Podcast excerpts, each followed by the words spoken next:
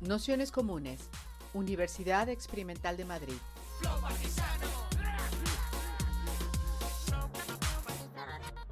Toda la información en nuestro canal de Telegram Nociones Comunes o en nuestra web traficantes.net barra formación. Vale, pues nada, pues daros la bienvenida, bienvenidas, bienvenidos a este curso El efecto de la clase media, un poco a propósito del texto de nuestro compañero Emanuel con el mismo nombre, El efecto de la clase media, de la clase media, crítica y crisis de la paz social. Entonces, eh, bueno, la verdad es que como estamos muy poquitas y esto así como muy familiar, eh, creo que tampoco hay que hacer como de, demasiadas así presentaciones. Contaros un,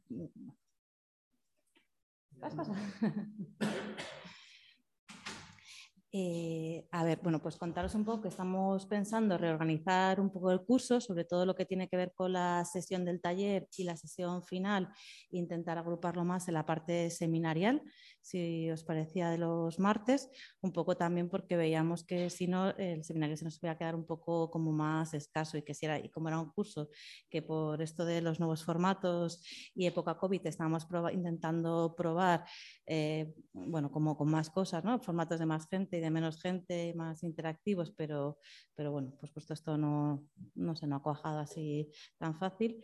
Entonces os haremos una propuesta así como más detallada con el final y también para reorganizar así alguna cuestión de pasta y eso, pero, pero bueno, que si os parece bien, pues la idea eso sería como, salvo que tengáis alguna, un problema importante los martes y bueno, o lo que sea, la idea sería como intentar juntarlo en, en seis sesiones y entre, entre lunes y martes dejando las que ya estaban cerradas con con, otras personas que serían las de los lunes, ¿no? Porque había, bueno, no sé si os acordáis bien, pero había un formato que era más de curso, que eran los lunes, que es donde estaba Emanuel, pero la siguiente sesión es en la que viene Pablo y otro compañero de, Jordi del Sindicato de Inquilinas de, Barcelona y la otra sesión que teníamos sobre estado de bienestar con Mario Domínguez.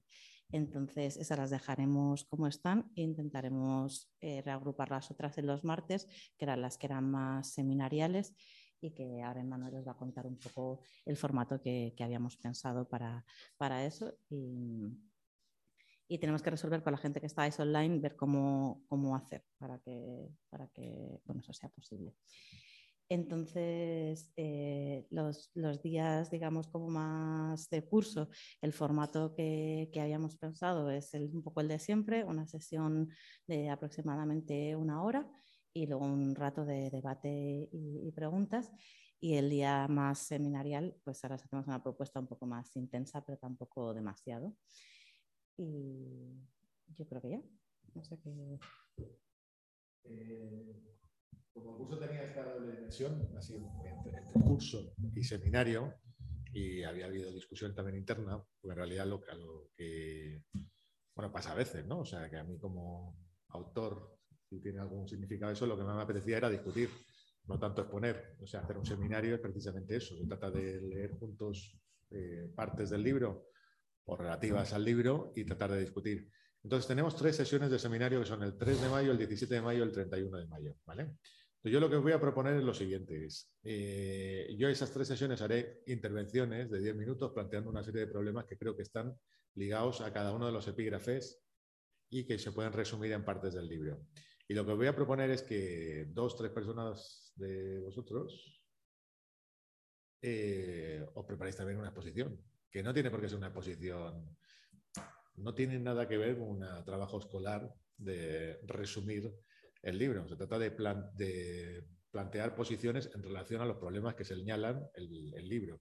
Entonces, eh, la del 3 de mayo se llama El problema es el consenso.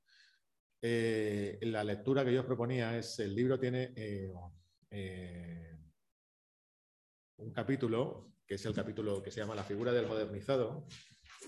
La figura del modernizado, que os digo cuál es, es el capítulo 8, y luego tiene el capítulo 11, sujeto obrero y clase media, una explicación de la transición. Entonces, lo que vamos a intentar hacer es como hablar sobre la transición y cómo se genera una ideología que es asociada a la clase media. ¿vale? Entonces, a partir de esos dos capítulos, yo os propondría que alguien, eh, con ganas y con fuerzas, dos, tres personas, eh, os preparaseis una mínima exposición sobre eso. vuelvo a decir, no se trata de reproducir eso, se trata de, plantear una posición respecto a eso. Y no fijada exactamente en el libro, sino el libro como pretexto. Los problemas que allí se plantean. Entonces, ¿quién se animaría? Desiderio, estás como nominado. Yo con el 11 ya lo...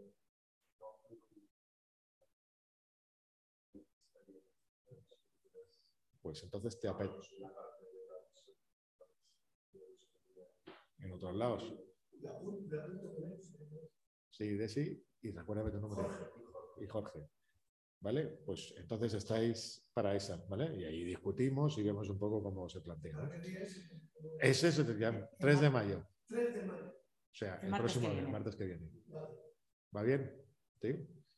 El día 17 de mayo, eh, el título es Una o varias clases medias. En realidad lo que vamos a hablar de aquí es de la crisis de la clase media, ¿vale? Entonces, lo que os propongo es lo siguiente. En el libro hay una cosa que se llama apéndice una sola o varias clases medias, que es de donde cogía Almudena el título, que es la página 235, y leer hasta la 307, eh, la que sería la tercera parte. Realmente esto se lee relativamente rápido porque son 70 páginas. ¿Quién se animaría a trabajar eso? Quería hablar de la crisis de la...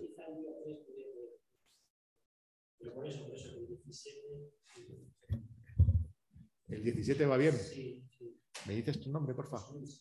José Luis. ¿Y quién más se animaría a preparar eso? Es David. genial. Tú lo vas apuntando también, ¿no? José Luis y David. Y el 31 de mayo, eh, que es el debate que yo creo que es como más prospectivo, más hacia futuro, que aquí coge, Almudena cogía el título del epílogo, ¿cómo se hace una clase? que hay un artículo de Gordía que habla exactamente con ese mismo título. Yo lo que os propondría sería eh, leer el capítulo sobre el capítulo 12, la primera crisis política de la clase media del 15 a Podemos y el epílogo. Es probablemente el debate más interesante. ¿Quién se animaría a plantear ahí algo? Yo en el seminario no estaba, solo me apunté a lo que era el curso. Ah, es que, no, es que nos pasaban por internet, entonces... Eh, a nuestra propuesta es ah, nuestra propuesta es que como hay mucha muy poquita gente apuntada, es intentar como fusionar las dos cosas y hacer solo seis sesiones entre el curso y el seminario para que, eh, digamos, no quedarnos muy, muy, solas. Entonces, si os parecía eso bien, íbamos a quitar las dos sesiones del final del curso y... eso es. Y, y, eso es, y coger el seminario y eso os cuadraba. Serían los martes y son los días que he hecho Manuel, que son... 3 de mayo, 17 de mayo y 31 de mayo. Sí, ¿te parece bien? Es que yo, claro, lo había cogido porque los martes yo no podía incluso sobre... Vale, pues luego al final del curso lo, la vale. si lo cerráis. ¿Pero a quién le apetecería esto? ¿Se puede repetir? Porque como estáis pillados ya. Eh, no, yo si tuviera no me importaba. Vale. Vale, yo le digo a Carlos. Perfecto, pues lo dejamos para la siguiente y lo vamos preparando, ¿vale? Eh, bien. Y la idea de hoy era hacer como una cosa más eh, magistral. De hecho, Almudena quería que hablase una hora. Y a mí me parece excesivo. Entonces, eh, voy a intentar hacer una cosa más de 45 minutos 50, si no te importa, ¿no? ¿Vale? y. Y. Joder, me está quedando una básica. y y entonces eh, plantear eh, lo que sería el, marco general del problema, ¿no? que es esto de la clase media. ¿no? Eh, voy a demasiado ¿Sí? Oye, muy gracias. Mm,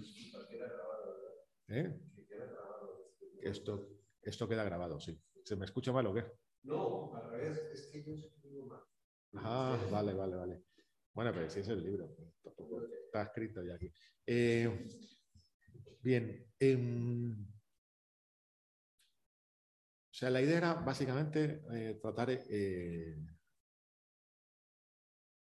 con la clase media, no es qué es lo que quiero decir yo, sino qué es lo que quiere decir la gente cuando se llama a sí misma de clase media. O sea, una de las cosas más alucinantes que hay, que cuando, por ejemplo, el CIS se pone a hacer encuestas, el Centro de Investigaciones Sociológicas, pero los que seáis más mayores conoceríais los informes FOESA, ¿no? la Fundación FOESA, donde estaba este personaje tan curioso, ¿no? La cabeza, el famoso sociólogo del franquismo, el del franquismo sociológico, ¿sabéis qué nos digo, no? Amando de Miguel, que estaba de dirección en, en FOESA, eh, ya lo hacía en los años 70 y os encontrabais que, que eh, la ubicación, la ubicación subjetiva de la gente, eh, en una inmensa mayoría, es la de la clase media. Incluso cuando no las encuestas, algunos seréis sociólogos seguramente, ¿verdad? Bueno, vale. Pues que seáis sociólogos me vais a perdonar las imprecisiones, ¿vale? Yo lo soy, pero no tengo ejercicio del mismo. Eh, eh, lo más impresionante es que la inmensa mayoría de la gente, cuando se la pregunta, incluso en eh, respuestas no distribuidas, es decir, no definidas previo, previamente, se autoubica siempre como clase media. Y cuando nos encontramos, por ejemplo, recuerdo una de, encuesta de la Fundación FOESA del año 77, creo que era, le preguntaban a la gente, usted, en términos de clase, ¿dónde se ubica? Y en este caso no era, les daban a elegir entre 0 y 10, ¿no? ponte que 5 es clase media pura, ¿no? En 10 clase alta, 0 clase pobre. ¿no? En el 0 no se ubicaba nadie. En el 1 y en el 2 muy poquita gente. En el 3 también muy poquita gente. Y el 60-70% estaba concentrado entre el 4 y el 7. ¿vale? Unos poquitos en el 8, unos poquitos en el 9 y apenas nadie en el 10. Cuando esa, encuesta con esa misma escala se reproduce por el CIS, que es algo que es bastante típico, eh, aparece más o menos lo mismo. Y eso es eh, paradójico. Y cuando a la gente se le pregunta y se le dice en términos sustantivos, nominales, ¿cómo se define usted? Y le dan a elegir, por ejemplo, entre clase alta, media, baja, o incluso proletariado, obrera, etcétera, tal cual. El número de obreros, clase baja, pobres, proletariado, no suele ir más allá del 15-20%. El número de los que se sitúan entre la clase media suele ser un 70, un 80%. La clase alta prácticamente no existe como hay una sensación de pérdida de riqueza, de pérdida de potencial, de pérdida de, eh, recursos, de sensación de crisis, ¿no? de incertidumbre creciente. Ahora el CIS ha introducido, el CIS de Tezanos, ha introducido también eh, distintas variables, que es dividir la clase media en clase media alta, media media, media baja. Pues clase media media se sigue definiendo el 50% de la población y media alta ponle un 8, 9, 10% y media baja pues otro 15, 20%. Es decir, la, inmensa mayoría de la población se define a sí misma como clase media. Y la pregunta es, ¿qué quiere decir eso?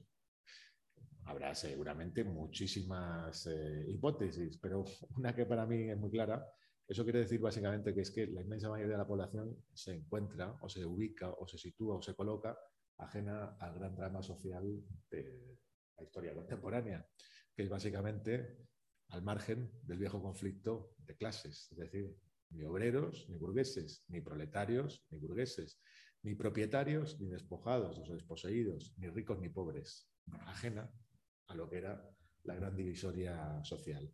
Integrados socialmente, integrados en una sociedad que los considera como ciudadanos de pleno derecho y más o menos con unos niveles, eh, unos recursos de tipo medio, es decir, convencionalmente o estandarizados en eso que la gente llama clase media.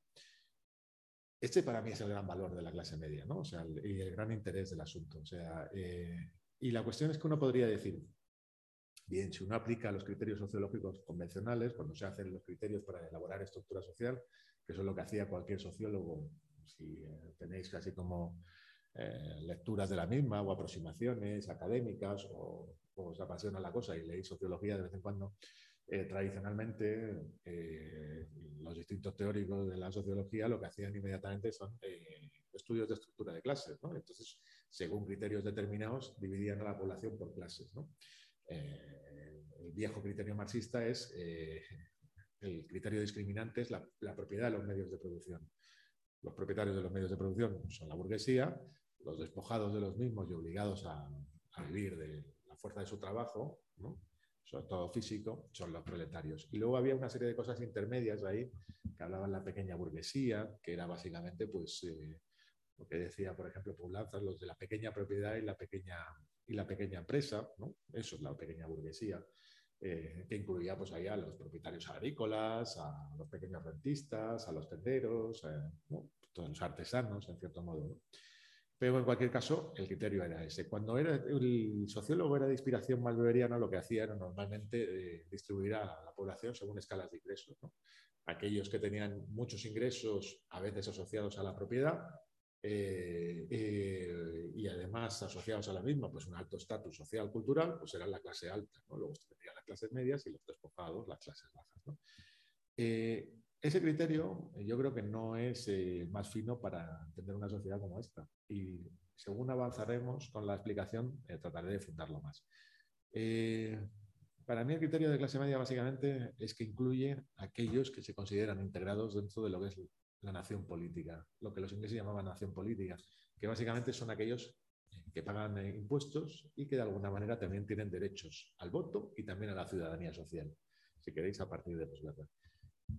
Y este proceso histórico no es un proceso fácil de, entender. Por lo menos a mí no me lo resulta del todo fácil.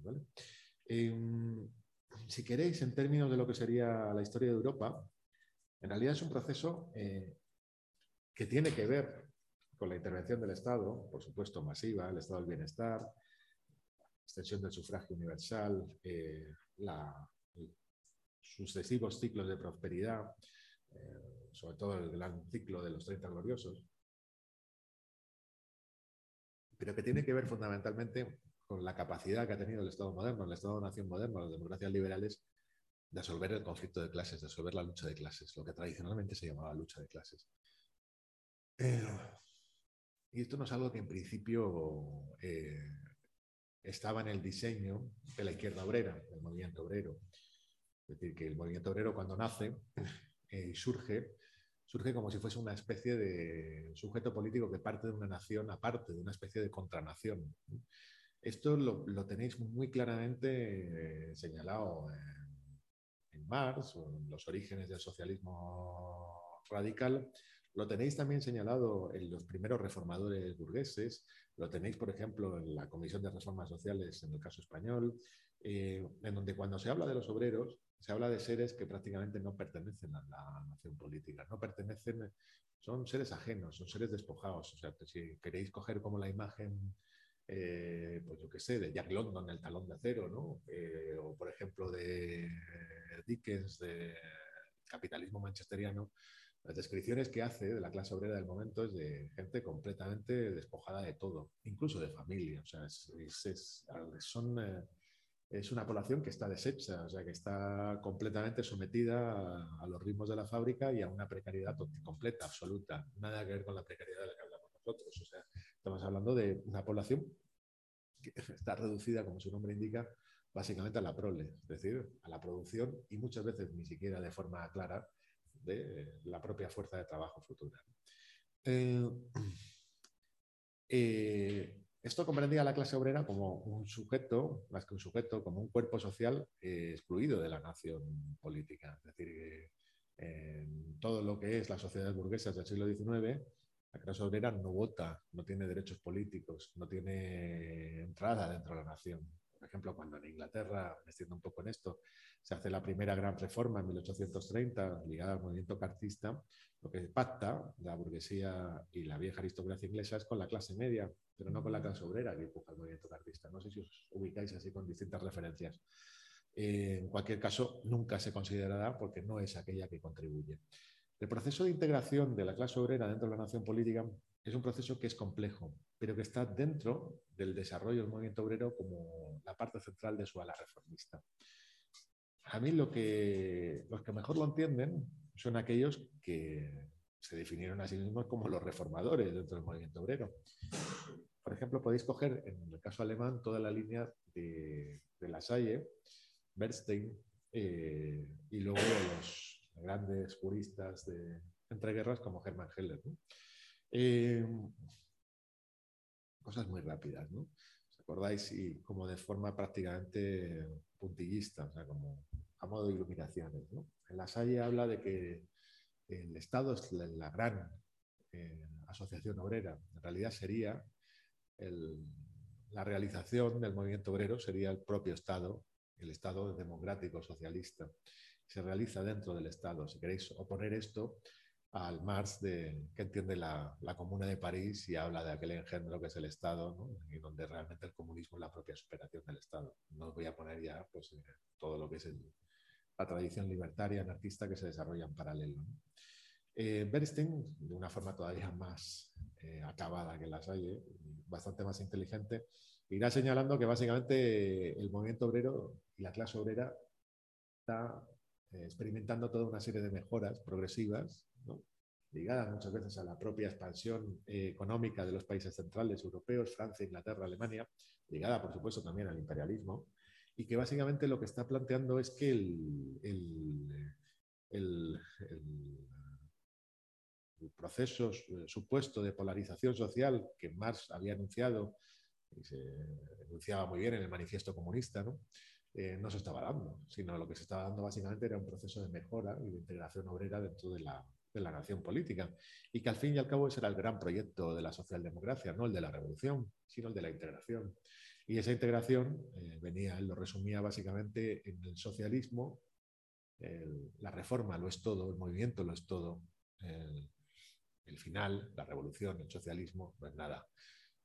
No he expresado exactamente la palabra, pero es el movimiento lo es todo, la reforma lo es todo, socialismo es nada.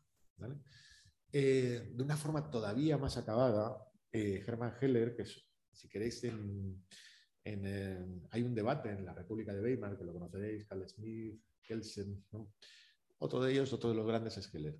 Eh, y este lo planteaba muy claramente, porque es, un, el teórico del Estado de, Derecho eh, de posguerra. lo venía a expresar así. O sea, lo que quiere el movimiento obrero es la reforma de la democracia y es la integración del, de la clase obrera en la nación política. Básicamente de lo que se trata es convertir la lucha de clases en el mecanismo de integración de la clase obrera dentro de la nación política. ¿Qué quiere decir esto? Que la clase obrera sea considerada como un sujeto de pleno derecho dentro de la nación política, dentro del Estado, y que asuma sus responsabilidades dentro del mismo. Eso es democracia y esa es la gran reforma que hay que inspirar. Eh, en realidad podríais decir, bueno, si esto qué tiene que ver con la clase media, pues para mí lo tiene que ver todo. Eh, básicamente, esto es lo que inspirará después de la posguerra y después del enorme esfuerzo bélico, que igual que sucedió con la Primera Guerra Mundial, implica que aquellos que han participado en la guerra tienen que ser reconocidos como sujetos plenos después de la guerra. Pasa también en Estados Unidos, incluso movimiento de los derechos civiles y la propia participación de la población afroamericana en la guerra tiene algo que ver. Pero en cualquier caso no me estoy por ahí. Pero en Europa es muy claro. Es decir, se participa en la guerra, participa la clase obrera, ha participado eh, los partidos socialistas, han participado de forma activa eh, las organizaciones sindicales. Todo eso, también participan en la primera, tiene que ser reconocido y reconocido de una forma plena. El informe de Beveridge, las constituciones antifascistas de Francia e Italia, lo que sería el arreglo alemán posterior a la Segunda Guerra Mundial, reconocen eso y lo reconocen un proyecto de integración obrera dentro del, del Estado, nación correspondiente que lo hacen a través de que son Marshall habla de la ciudadanía social. ¿Os acordáis esto de es igual? Pero básicamente es el reconocimiento de una serie de derechos sociales que son una serie de derechos que amparan aquellos que antes no estaban amparados y no estaban integrados dentro de la, propia constitución política de cada uno de estos países. Eh, estos son hechos fundamentales. Eh, eh, hay desajustes, por supuesto, en eso. Hay todavía una clase obrera que se define como tal clase obrera, pero en cualquier caso hay ligado luego al ciclo de prosperidad de los 30 años siguientes un proceso progresivo de integración dentro de esa clase obrera a lo que sería algo parecido a una especie, una suerte eh, del, si queréis, el obrero opulento, que es no ya, no todavía, pero sí prácticamente parte de, lo que podría ser eh, una definición propia de las clases medias. Em, en el caso español podríais decir, bueno, ¿y esto qué tiene que ver con, con, el franquismo y con el desarrollismo? Ese es el, problema que, se trata de definir. Y de alguna manera, ¿qué podríamos pensar que el obrero opulento, eso que se decía en ese momento, eh, es lo mismo que el, trabajador de cuello blanco, que es el que fue arquetípicamente definido, remitido a la clase media. Pues eso es lo que tenemos que intentar ver. Y en el franquismo hay un intento también de integración de la clase obrera dentro del, Estado, del, cuerpo político, que se hace de una manera torpe, pero que a la postre es entrar las bases para que eso se produzca o se acabe de realizar eh, durante la transición y especialmente durante los años de la democracia. Y voy a intentar eh, explicarme. Em, hay otra línea que no he mencionado, que es que a partir de las transformaciones del Fordismo se va a producir la emergencia de otro tipo de asalariado nuevo, que no es el asalariado puramente del trabajador manual, sino que es el trabajador de cuello blanco que solamente he mencionado de forma muy sucinta. Es decir, la fábrica Fordista incluye un montón de empleo eh, administrativo, de empleo contable, etcétera, que no está eh, ligado eh, culturalmente y muchas veces lo que sería la propia dinámica de trabajo a lo que es la clase obrera antigua, pero que en cualquier caso se va a definir como progresivamente no simplemente como un asalariado, sino como un miembro de otra cosa, que sería básicamente esa clase media. esto que he definido un poco más torpemente y muy por encima, vamos a intentar ver con más detalle en el caso español y a ver si esto que os propongo os convence. El franquismo hizo un intento de integración, lo decía antes, de la clase obrera dentro del régimen político. Lo hizo eh, de una forma al principio eh, torpe, forzada y represiva. Es decir, el franquismo es un régimen político que nace en el gran ciclo de, la guerra civil europea, de la lucha de clases europea, eh, y que nace de una fuente o que tenga inspiraciones de corte fascista Básicamente es una coalición de derechas que gobierna y reprime de forma feroz al movimiento obrero de los años 30. Destruye los sindicatos obreros, destruye la CNT, destruye todas las instituciones obreras autónomas, los ateneos, las casas del pueblo, etc. Eh, aplica medidas de control feroces sobre la clase obrera, es decir, que trata de imponer sistemas de represión y de paternalismo muy duros. Eso lo veis en los sitios donde la, clase obrera eh, tradicional, en Vizcaya, en Asturias, en Cataluña, eh, pues no la podía exterminar físicamente porque la necesitaba. Y lo veis de una forma todavía más brutal en Andalucía con los jornaleros del campo. Y es un régimen de corte fundamentalmente revanchista.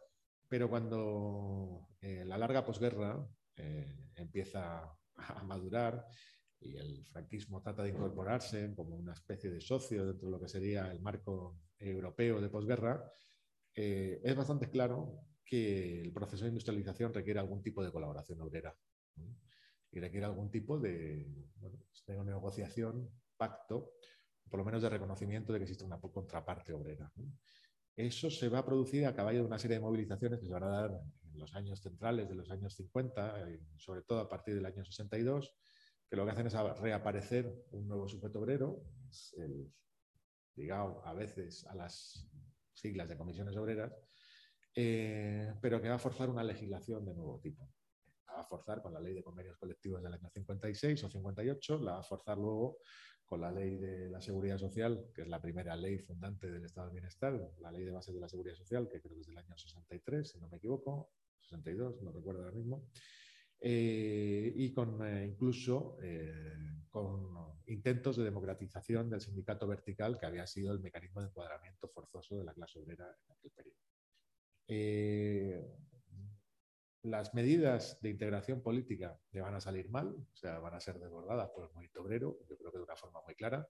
Es decir, que la ley de convenios colectivos, el propio sindicato vertical, eh, son continuamente estallados por la conflictividad obrera y los que habéis tocado pues, lo conocéis por, los mayores, por lo que sea, y de hecho a partir del año 69 va a gobernar eso a golpe de estado de excepción. Sin embargo, no lo veo tan claro con las políticas sociales que inaugura el franquismo y de alguna manera con el modelo social que está dentro de la inteligencia conservadora de la época. Es decir, sería absurdo pensar que, y eso es una cuestión que, le pasa muchísimo a la izquierda, que el franquismo era pura caspa. En el franquismo, sobre todo en los últimos 15, 20 años, hay inteligencia. Y hay una inteligencia que es capaz de sobrevivir a la crisis del franquismo y llegar a la democracia y ser de alguna manera los directores intelectuales de la propia democracia. Eh, y se consigue de distintas maneras. Y voy a hablar de, tres cosas que llegan al, al, periodo de la democracia y que tienen que ver con eh, lo que podría considerarse como las bases materiales que justifican que una población donde la mayoría son asalariados, donde la mayoría además eh, no tiene una posición salarial muy fuerte, es decir, se siga considerando de clase media. Es decir, cuando uno se encuentra, eh, compara eh, la definición de clase o la autoubicación de clase de la población y su nivel salarial, no hay correspondencia. Es decir, la clase media no se encuentra en el mercado laboral. Uno puede pensar, hago este inciso para luego volver a lo anterior.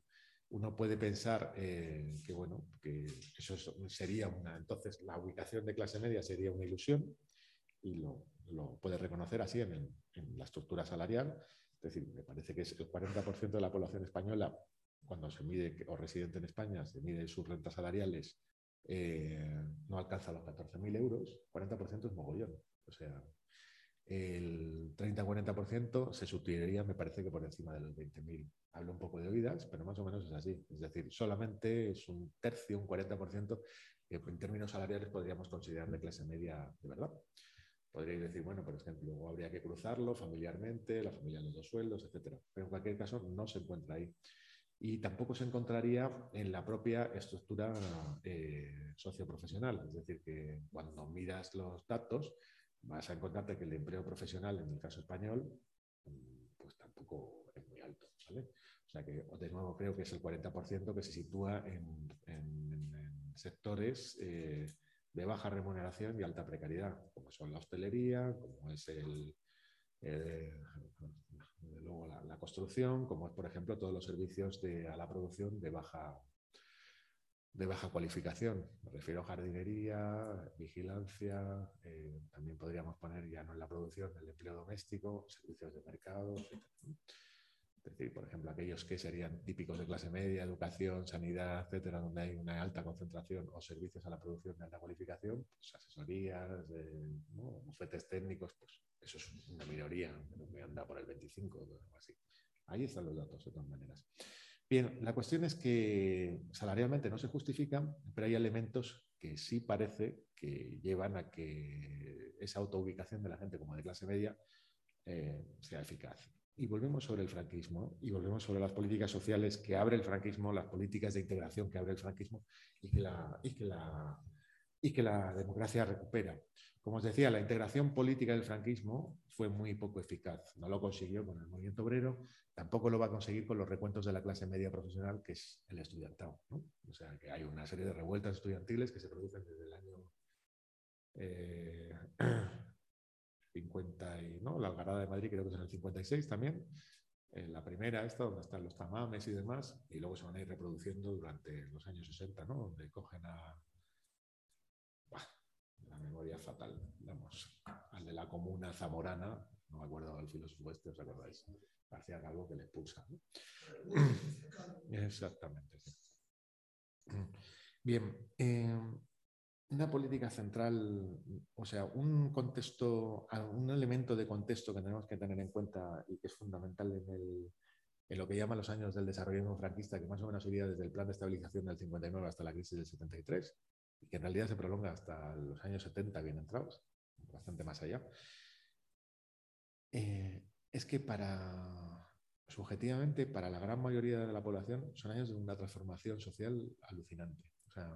Y es algo que es muy difícil de entender eh, si uno no ha pertenecido a esa generación o la ha tocado. Eh, los más mayores quizá tengáis pueblo, yo ya no. O sea, eso quedó mi bisabuelo. pero es un proceso de urbanización salvaje, rapidísimo, y un proceso de industrialización, una segunda vuelta de la industrialización española que se concentra en 15 años, más o menos lo mismo que se había producido en 50, 60 años desde la década de 1870-80 o 1800 hasta 1930, eh, eh, que es eh, pues los distintos ensayos de industrialización que, si uno podría decir en el año 36 España empezaba a ser un país industrial, pero todavía guardaba un cuarenta y tantos por ciento de población agraria.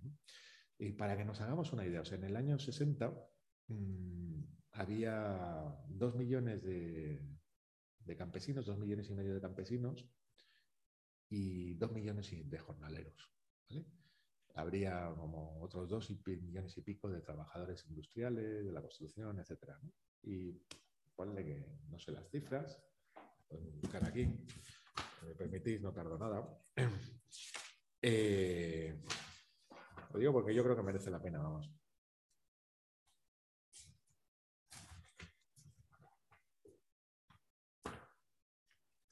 Ahora las tenemos aquí, ¿no? Eh, eso, dos millones de jornaleros que en el año 81, cuando se hace dos censos después, un censo después, dos, perdón, eh, serían 682.000, es decir, que prácticamente eso se había reducido un tercio. Los campesinos sin asalariados de 2,4 a 658.000, ¿vale?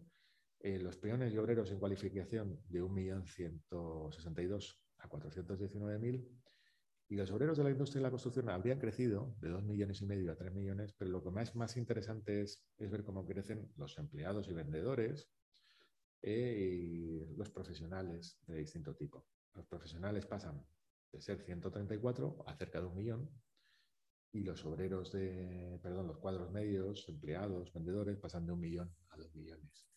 Eh, estos datos, eh, así estadísticamente, dichos fríamente, no significan mucho, pero es básicamente que tú tienes unos padres que son campesinos y tus hijos, pues muchas veces pueden ser empleados. En, bueno, es en algo que no tiene nada que ver. O que tienes uno.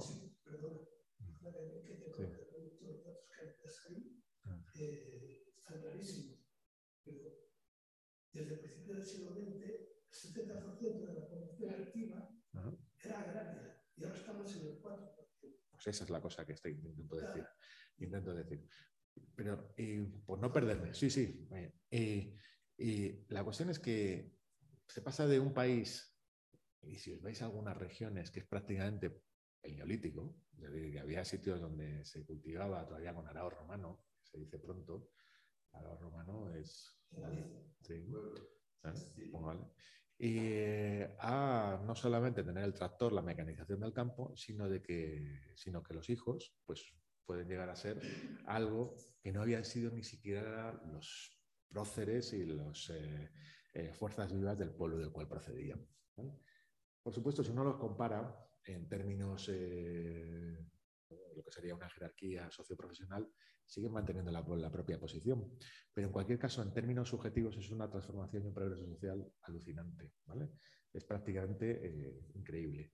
Y esto va acompañado a tres cosas, tres elementos que aquí se resumen en tres figuras, que es la del propietario, el educado y el garantizado, que es lo que hacen que buena parte de esta población no solamente viva ese progreso de una manera eh, como de crecimiento eh, de su renta o de incorporación a un modelo de vida urbano, sino que además lo vea eh, de una forma en la cual eh, pues siente que tiene una capacidad de agencia y una capacidad de planificar hacia el futuro y de alguna manera que se ha incorporado a lo mejor de lo que podríamos llamar esa nación política.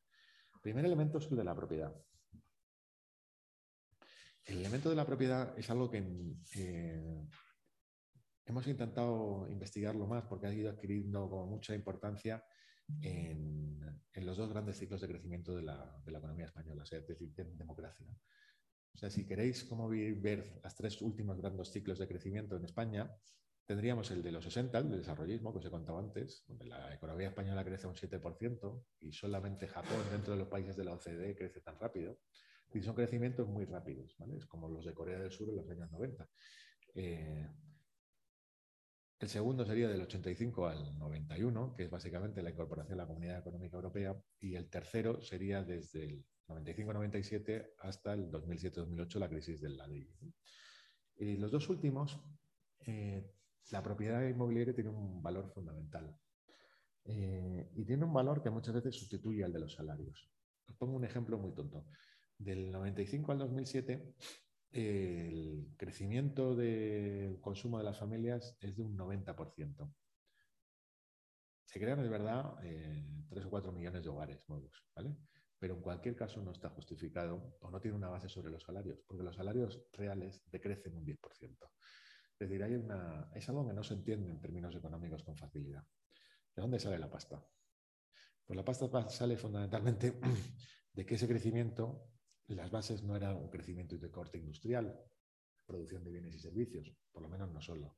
El elemento central era básicamente un crecimiento de base inmobiliaria financiera. Esto lo empieza a estudiar Naredo, en el 85 al 91 se produce igual, y es que básicamente si alguien tenía un patrimonio de 100 en el año 95, en el año 2007 lo tenía de 300. Es un crecimiento espectacular. La base de ese patrimonio era la propiedad de la vivienda. Y la vivienda, que en principio uno podría decir simplemente es un valor de uso, en esos ciclos de crecimiento económico tenían algo más. Era un activo, un activo que tú podías presentar a un banco para decir, mira, quiero que me financies la compra de esta nueva casa. Muy bien, ¿cuál es tu base patrimonial para hacer esto? Mi casa. Quiero que me des un crédito al consumo. ¿Con qué lo avalas? Con tu casa. Eh, quiero irme de vacaciones a no sé dónde, tu casa. Bien. Eh, esta base patrimonial inmobiliaria tan fuerte y tan extendida y tan democratizada en la sociedad española se crea en el franquismo. Cuando uno mira, por ejemplo, aquí tenéis datos, en los años 40 el régimen de alquiler es completamente dominante en las grandes ciudades españolas. O sea, quien era propietario de vivienda en Barcelona o en Madrid en los años 40 o 50 era una minoría, un 10, un 15%. La gran mayoría de la población vivía de alquiler. Y a veces incluso de alquiler subarrendando habitaciones y viviendo en condiciones malísimas. Eh, de infravivienda, esto que veis en lavapiés, pues a lo bestia. Eh, el, franquismo se toma muy en serio el problema de la vivienda porque es un problema de orden social. O sea, ¿Os acordáis de este proceso de urbanización que os digo? ¿no? Entre, el, entre, el, 60 y el 73, 9 millones de personas cambian de, de hogar. Prácticamente lo coincidente con el éxodo, el éxodo cambia de residencia, con el éxodo rural. Esto quiere decir que hay una demanda de residencial muy fuerte en las ciudades. O sea, Madrid pasa, o Barcelona pasan de ser ciudades de un millón de habitantes a metrópolis de 4,5 5 millones entre 1940 y 1970. Un crecimiento espectacular y brutal. Ese crecimiento de la vivienda, vuelvo a decir, para el franquismo es una medida de presión. Y es la gran política social del franquismo se va a centrar ahí. Eh, en otros países se resuelve de otra manera. O sea, por ejemplo, si vais a conocéis Londres, o no sé si habéis estado alguna vez por ahí, ¿no? ¿Habéis estado? Pues vais a encontrar que uno ve el perfil de Londres y aparte de las casas bajas lo que ves es un montón un salpicado de torres. Esas torres son las, los real estate, los, los, la vivienda pública del, del, de los council, de los distintos ayuntamientos que componen el Gran Londres donde ellos invertían y durante los años 50 y 60 pues se construía vivienda, pero vivienda pública, pero en régimen de alquiler. De hecho, a día de hoy son los poques donde te encuentras la población migrante mayoritariamente, antiguamente era población obrera, obrera blanca, porque ya tenían inmigración ellos desde, desde el año del PUM. Em, digo, transnacional, del sur, del Caribe, de África, etc. Mm, aquí no, aquí se invierte y se promociona la, propiedad de vivienda. Lo hacen además de una forma muy consciente. Ahí está metido el famoso discurso de Arres, el primer ministro de la vivienda del año 56. Lo repitió un de veces, eso es uno de los muchos discursos que da. la frase fundamental es básicamente queremos un país de propietarios, no de proletarios. ¿Y qué quiere decir eso? Básicamente, él lo dice muy claramente, es decir, queremos un país donde el hogar nacional esté formado por el hogar de cada cual. Incluso llega a decir de forma delicante, queremos que la vivienda sea de aquel que la habita, de aquel que la, de aquel que la vive.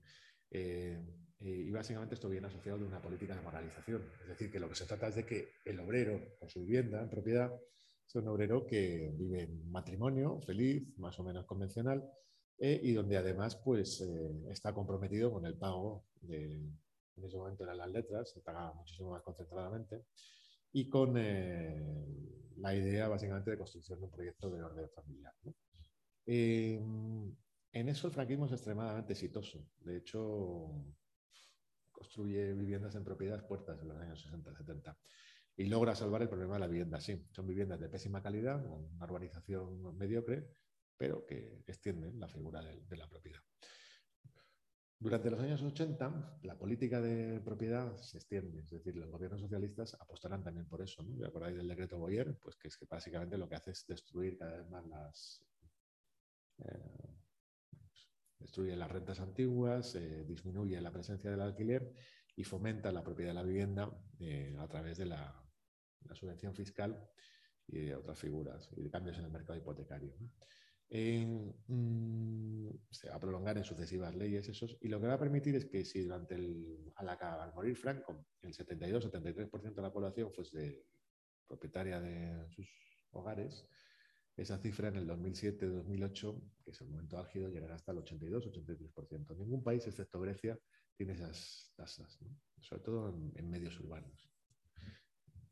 O sea, es increíble. Asociado a eso, Está también en la promoción de las segundas viviendas y que está muy ligada también a los ciclos turísticos. Es decir, que en España cuando se convierte en un país turístico, eh, no solamente se promociona la vivienda de propiedad como bien de uso para cada cual. Bueno, Sara, felicidades.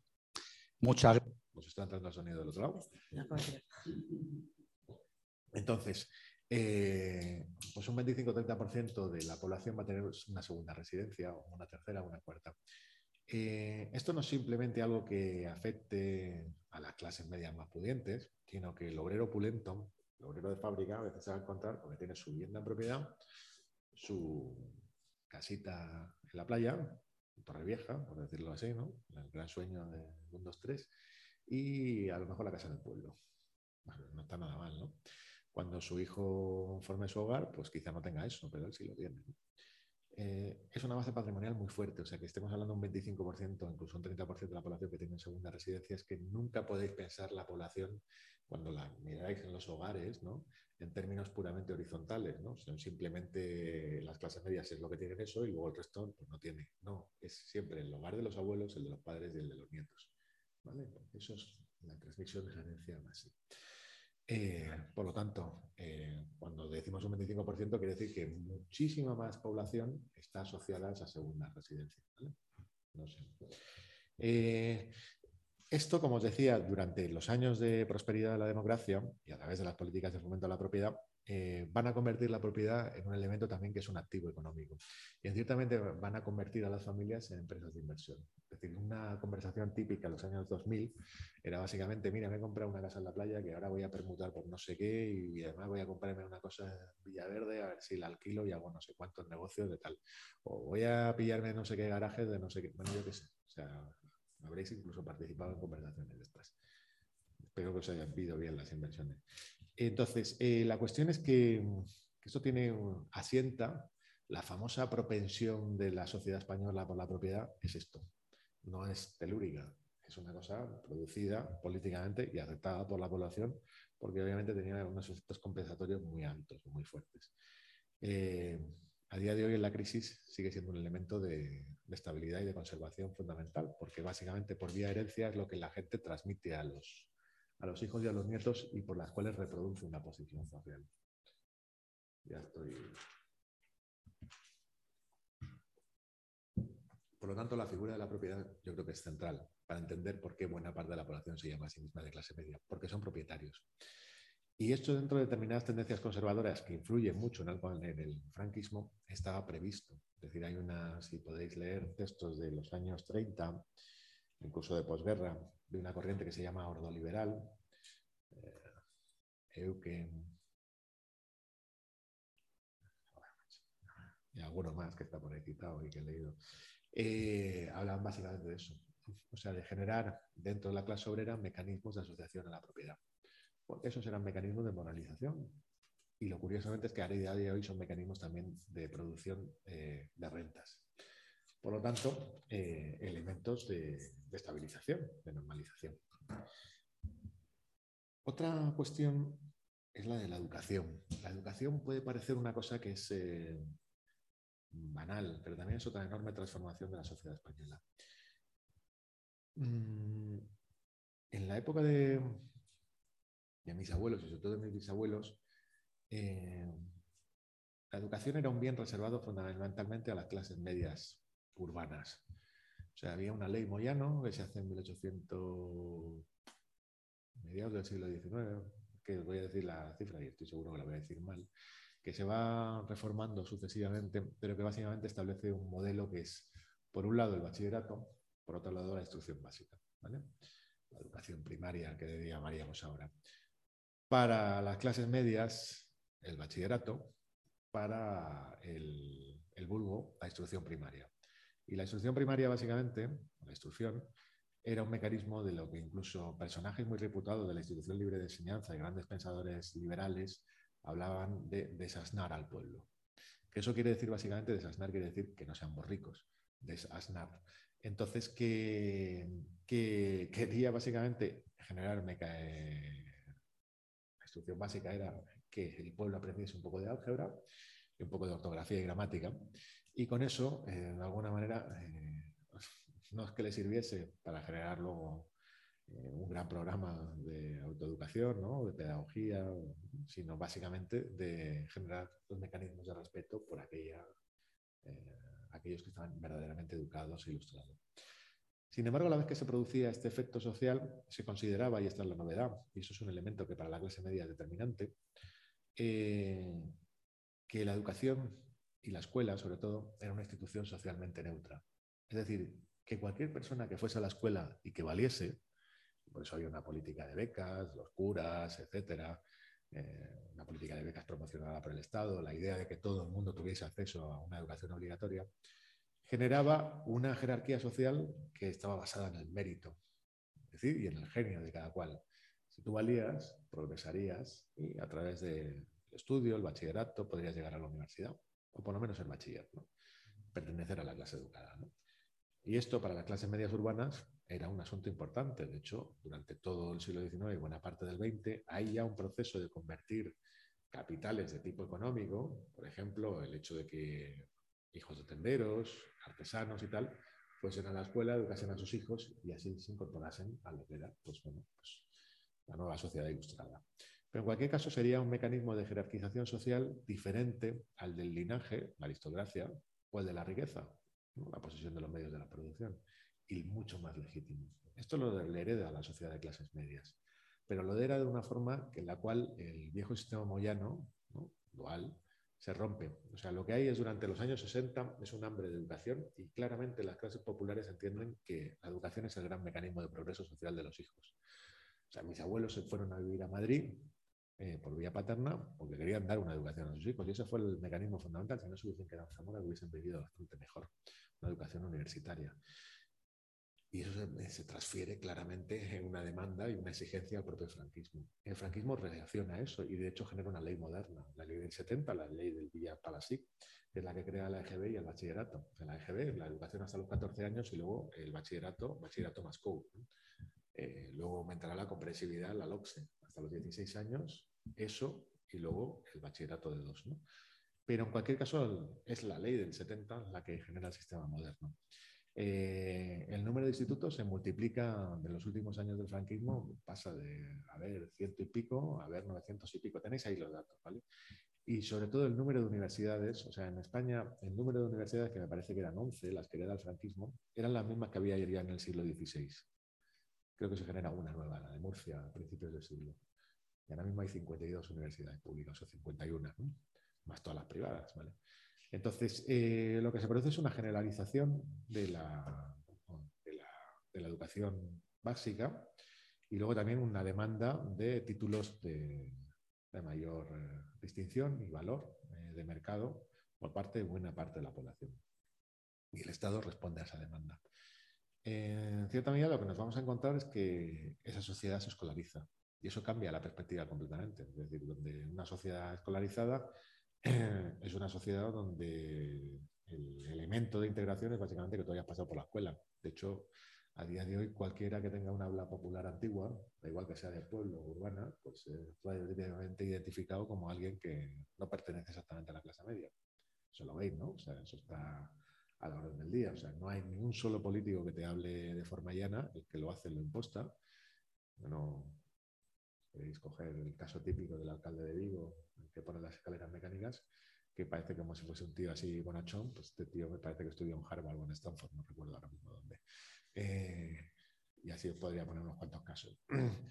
Mm, esa sociedad escolarizada eh, se convierte en un elemento de legitimación de la nueva clase media de una forma que también es bastante perversa.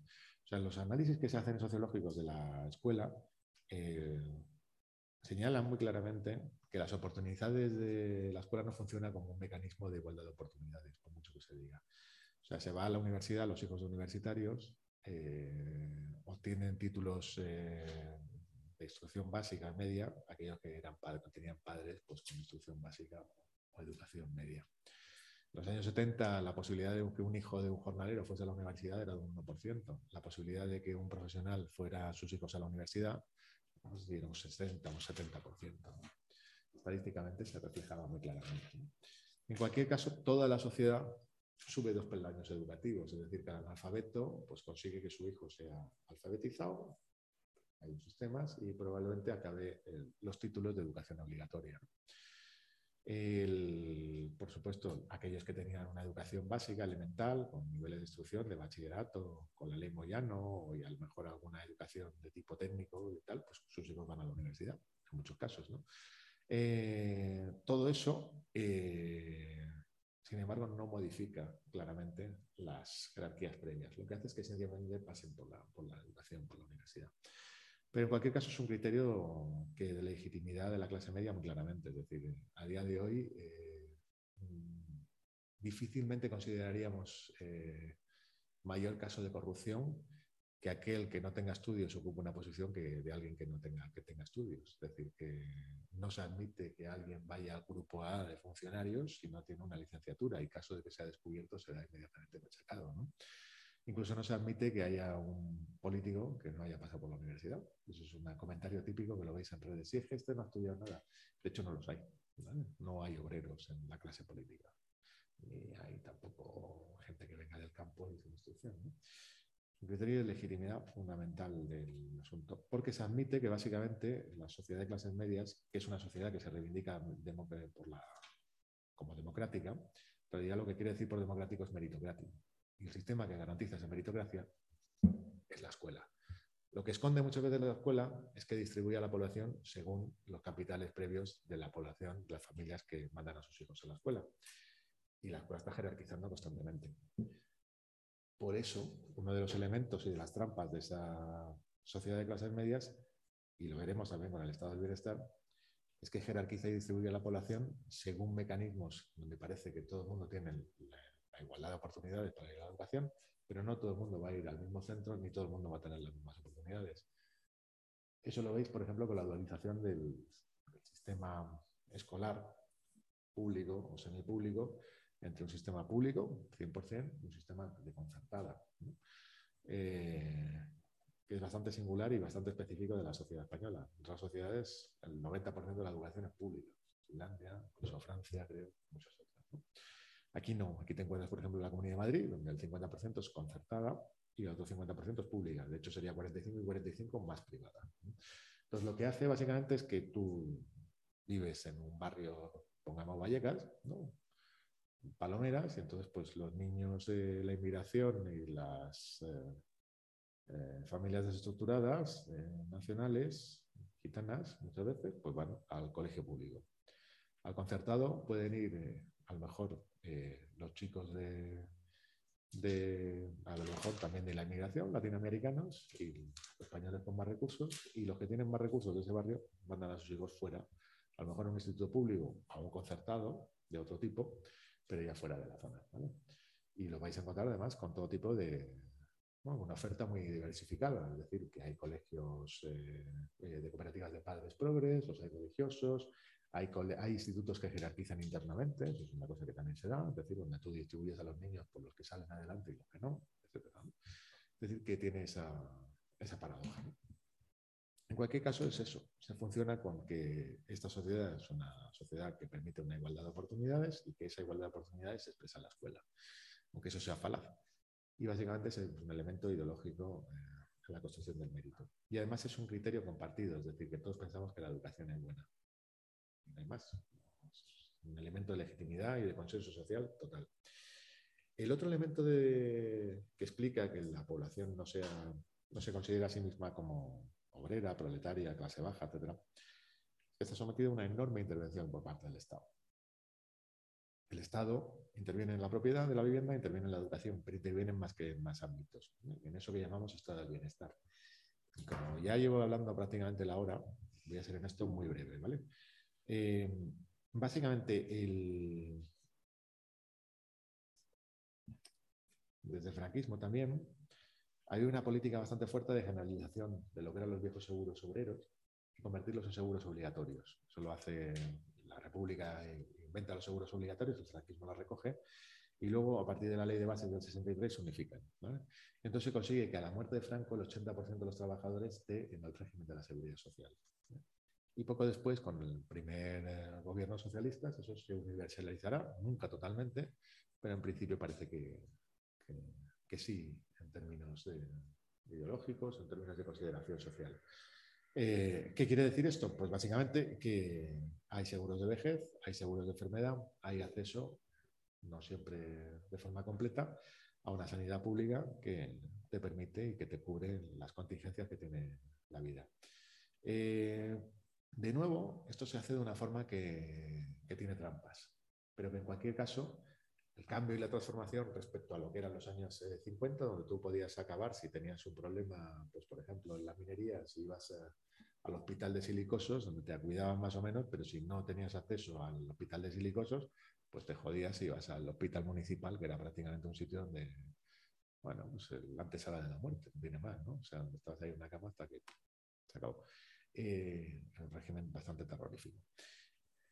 Eh, en cualquier caso, vuelvo a decir que esto también tiene mecanismos bajo la universalidad y la presión por lo que sea universal, porque ha habido una presión social brutal por parte de los movimientos por la educación, por la sanidad, por el movimiento obrero, que construye y levanta hospitales, movimiento vecinal que exige ambulatorios, etcétera, tiene trampa. Es decir, se conservan alguna serie de elementos que permiten eh, bueno, pues, eh, discriminar entre las distintas clases medias. hay siempre, cuando hablamos de clase media, hay, criterios de inclusión, de democratización y de exclusión interna o de diferenciación interna. El, más elemental es eh, el sistema de pensiones. El sistema de pensiones español está pensado básicamente para que tú cotizas según tu salario y tú recibes cuando estás en la vejez o en la ancianidad o como clase pasiva según has cotizado. Entonces, no es tanto un sistema redistributivo como meramente una especie de mutua obligatoria de, vejez. Es decir, que tú, si tú has cotizado X, pues obtendrás X en, la vejez. Em, por otra parte, la seguridad social no es un régimen único, sino que es un régimen segmentado. Es decir, que existen eh, regímenes especiales. El de las trabajadoras domésticas es el más elemental de las trabajadoras domésticas pues no tienen los mismos eh, derechos que los trabajadores convencionales. Seguramente esto sabréis mucho más vosotros que yo, por lo menos los de la CGT. Eh, pero que en cualquier caso es así, ¿no? Y había más, ¿no? Y al del mar, etcétera, había otros. Y había, incluso en origen, el más diferenciado y el más interesante de esto es el de los funcionarios, ¿no? Donde tenían incluso la posibilidad de que tuviesen un seguro médico privado. Eh, pero los elementos que están asociados sobre todo a los últimos ciclos financieros, inmobiliarios, son los mecanismos de privatización parcial de los sistemas, que siempre es parcial, eso es la paradoja, nunca es total. Es como lo de la concertada, es decir, eh, tú vas al colegio concertado, probablemente tengas una cuota encubierta, pero el Estado paga la mayoría, lo cual es paradójico. O sea, que la segregación te la paga el Estado. En, en, la, sanidad en los fondos de pensiones cada vez más, en las pensiones, ocurre lo mismo. El caso más sangrante sería el de la sanidad. Es decir, en una ciudad como Madrid, creo que el 25 o el 30% de la población tiene un seguro médico privado. Tú no renuncias a la educación pública, que diga, perdón, a la sanidad pública, sobre todo en los casos que es asistencia a un especialista, atención primaria, pero tienes la sanidad pública como último recurso porque sigue siendo la que de alguna manera marca la pauta y los estándares son bastante mejores que los de la sanidad privada, incluso en un sitio como Madrid. Pero en cualquier caso, esos seguros eh, públicos pues tienen desgrabaciones fiscales, apoyos, etcétera, y sobre todo tienen una clientela sostenida que durante tiempo, que ha sido el funcionariado, que es lo que ha permitido generar los mecanismos de escala durante todo este tiempo. Y vuelvo a decir, la clase media tiene esas paradojas. Incluye genera mecanismos de integración eh, aparentemente universales, pero luego están segmentados por dentro entre distintas posiciones. Pero en cualquier caso, la gente lo vive básicamente como un proceso de incorporación, de integración, etc. Y luego el Estado también genera la clase media directamente, la genera con lo que sería el, yo diría que es como el, paradigma o el modelo de alguien que es de clase media, que es el funcionario. Funcionario es el desmercantilizado por naturaleza, por antonomasia, es decir, es alguien que está al margen del mercado laboral y además es alguien que cumple una función eh, de servicio público en principio, eh, que viene garantizada por su propio mérito, el hecho de haber pasado unos exámenes dentro de la educación y luego unas oposiciones. por ejemplo, considerar que alguien sea funcionario sin haber pasado las oposiciones o sin tener el título adecuado. Pues consideramos una corrupción, probablemente sea correcto, pero en cualquier caso refleja que nosotros tenemos una adhesión y una aceptación de ese régimen de, corte meritocrático que pasa por los exámenes y por lo que no deja de ser un sistema de mandarinato como el que había en la China imperial. O sea, exámenes para ser funcionario. En este caso no se tendrían de literatura, sino de leyes o otras cosas, pero en cualquier caso exámenes. Eh, eh, este cuerpo además tiene toda una serie de ventajas que se han ido disminuyendo y que han ido desapareciendo progresivamente, pero que eran notables.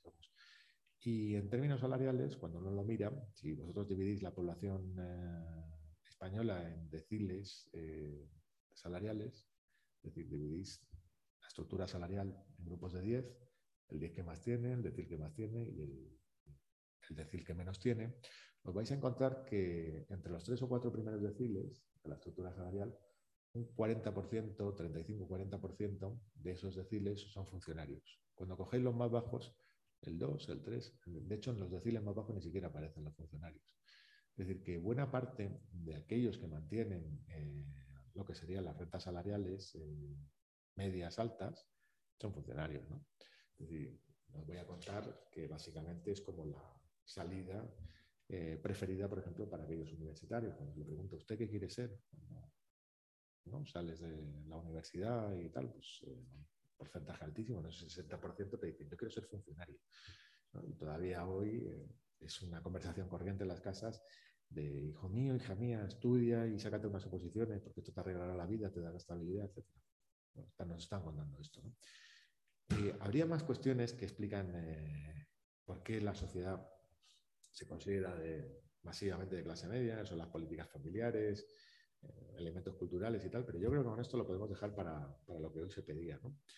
Eh, no sé si os convence el esquema del todo, pero básicamente para mí la cuestión es esa, o sea que la clase media se define básicamente como una especie, la sociedad de clases medias, aquella sociedad donde la mayoría se define así como de clase media, quiere decir que está ajena a lo que eran las viejas particiones sociales tradicionales, eh, y que esto no es simplemente una ficción, una ilusión, sino que hay políticas activas que han operado sobre eso, asociadas, que esto es lo que no he podido explicar hoy de ninguna manera, a ciclos eh, económicos y de, decir, de creación de riqueza, de acumulación de capital que han permitido generar los excedentes donde eso fue posible, al menos en unos países, estos.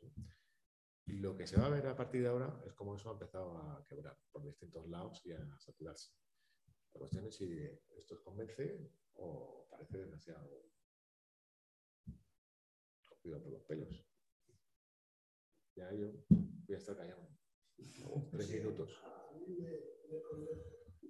Pero la cuestión, la cuestión del, sistema educativo, pues, ahora está de Bombay y Barcelona, Sí.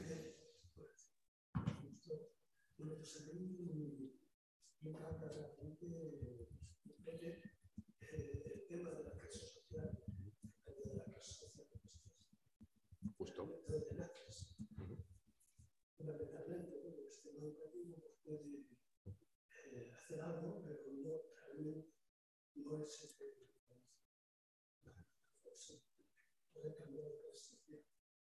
Claro. Sí, sí. O sea, yo, creo que lo expresan bien. de hecho, es como el. O sea, merece la pena. Eh, Bourdieu lo conocéis más o menos todo. No, es como uno de los grandes. Es el gran sociólogo francés de, del post-68. O sea, señalarlo así, ¿no? Entonces, eh, él tiene una sociología que es de inspiración de otro tipo, que se llama Durkheim, clásico de la sociología, más, eh, más que el marxismo. ¿vale? Entonces él entiende básicamente que todos los campos, eh, lo que llama campos sociales, son campos competitivos entre distintos grupos. ¿no? Y él establece que en las sociedades modernas esos campos sociales se dan en todos lados. La academia sería un campo social, la educación sería otro, la economía sería otro. Y cada uno produce distintos tipos de capital que entenderlo como distintas mm, cuantos de poder, ¿no? como distintos. ¿no? Entonces, eh, tenemos un poder económico tradicional, que básicamente es el patrimonio que tienen las familias. Eh, tenemos un poder simbólico, que es básicamente el capital que podría ser como la capacidad que tienen determinados sujetos para nombrar la realidad y describirla, ¿no? la ideología dominante por parte de la clase dominante. Y tenemos también un capital que él llama cultural, en el cual la educación juega un papel central, porque es la que institucionaliza ese capital cultural. Entonces, eh, lo que yo creo que es diferente de estas sociedades, de sociedades más tradicionales, es que todo pasa por la escuela. O sea, aunque hay todavía el empresario que no ha estudiado y ha hecho un dinero, etcétera, tal cual, eh, lo que estamos acostumbrados es saber que incluso el poder económico se representa en términos de un saber que tiene una sanción formal, educativa. Y para la clase media más eso es fundamental, o porque básicamente lo que la sanciona en su posición social, lo que la confirma, es el hecho de haber sido escolarizado, haber pasado por la escuela, etc. Lo que señalan Bourdieu y Passerón es que básicamente eh, eso siempre se corresponde con los capitales previos y los patrimonios previos, es decir, que no hay un cambio total. Pero lo que hace es que toda la sociedad pasa por ahí. y al pasar por ahí se produce algo que es curioso, porque la escuela se sigue presentando como una institución que es neutra. Es decir, nadie cuestiona, muy poquitos, y de hecho cuando se cuestiona es básicamente para mejorar el sistema, porque se considera que es imperfecto, que la escuela no sea un sistema que deba garantizar a todos, o que garantiza ya, al menos parcialmente, una igualdad de oportunidades, que todo el mundo tiene acceso a la escuela, y en la escuela se permite que aquel que vale y aquel trabaje brille, y aquel que no, no. Entonces, señalaban ellos es que se convierte en formas de capital de tipo patrimonial, económico, familiar, etcétera, en formas de capital educativo que luego sancionan el capital anterior. Pero todos tienen que pasar por la escuela. Antiguamente, si tú eras obrero, no necesitabas pasar por la escuela. Y de hecho, el proceso eh, de acceso a la cultura, que para el movimiento obrero era, esencial, era de autodidacta y era de generación de una serie de instituciones que eran de autodidactismo colectivo. Tú ibas al Ateneo, tú ibas a leer la prensa obrera y tú leías la literatura del movimiento, que no pasaba por la escuela. Y para la burguesía, curiosamente, tampoco pasaba especialmente porque aunque la universidad fuese suya, lo daban de por sí, pues era su recurso que era suyo, no era de nadie más, o sea, no tenían por qué estar... Solamente la clase media, cuando se va infiltrando en estos... Eh, es decir, cuando el pequeño burgués va a la universidad, eh, esa transformación se pone en marcha a lo bestia.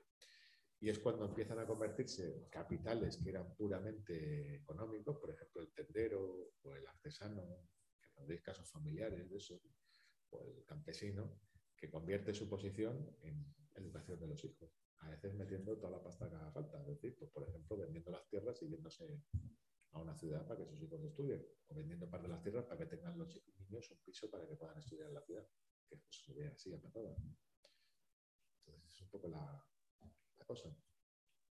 Y en las nuevas generaciones eso es muy claro. Aunque la escuela esté en crisis, o sea, nadie confíe ya que la escuela vaya a garantizarte un futuro mejor, porque no lo hay, sigue conservando por lo menos el aura de que eso es imprescindible, ¿no? no puedes prescindir de eso.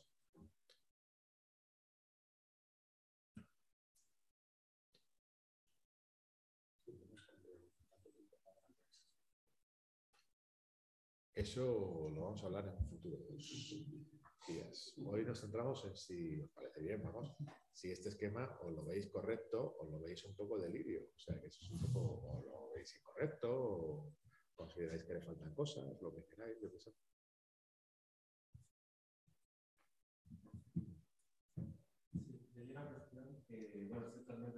No sé si os importa para estamos grabando que que Si no, si no creéis que vas a hablar menos, lo, no lo grabamos. Hay como unas cuantas personas que han podido venir. Sí.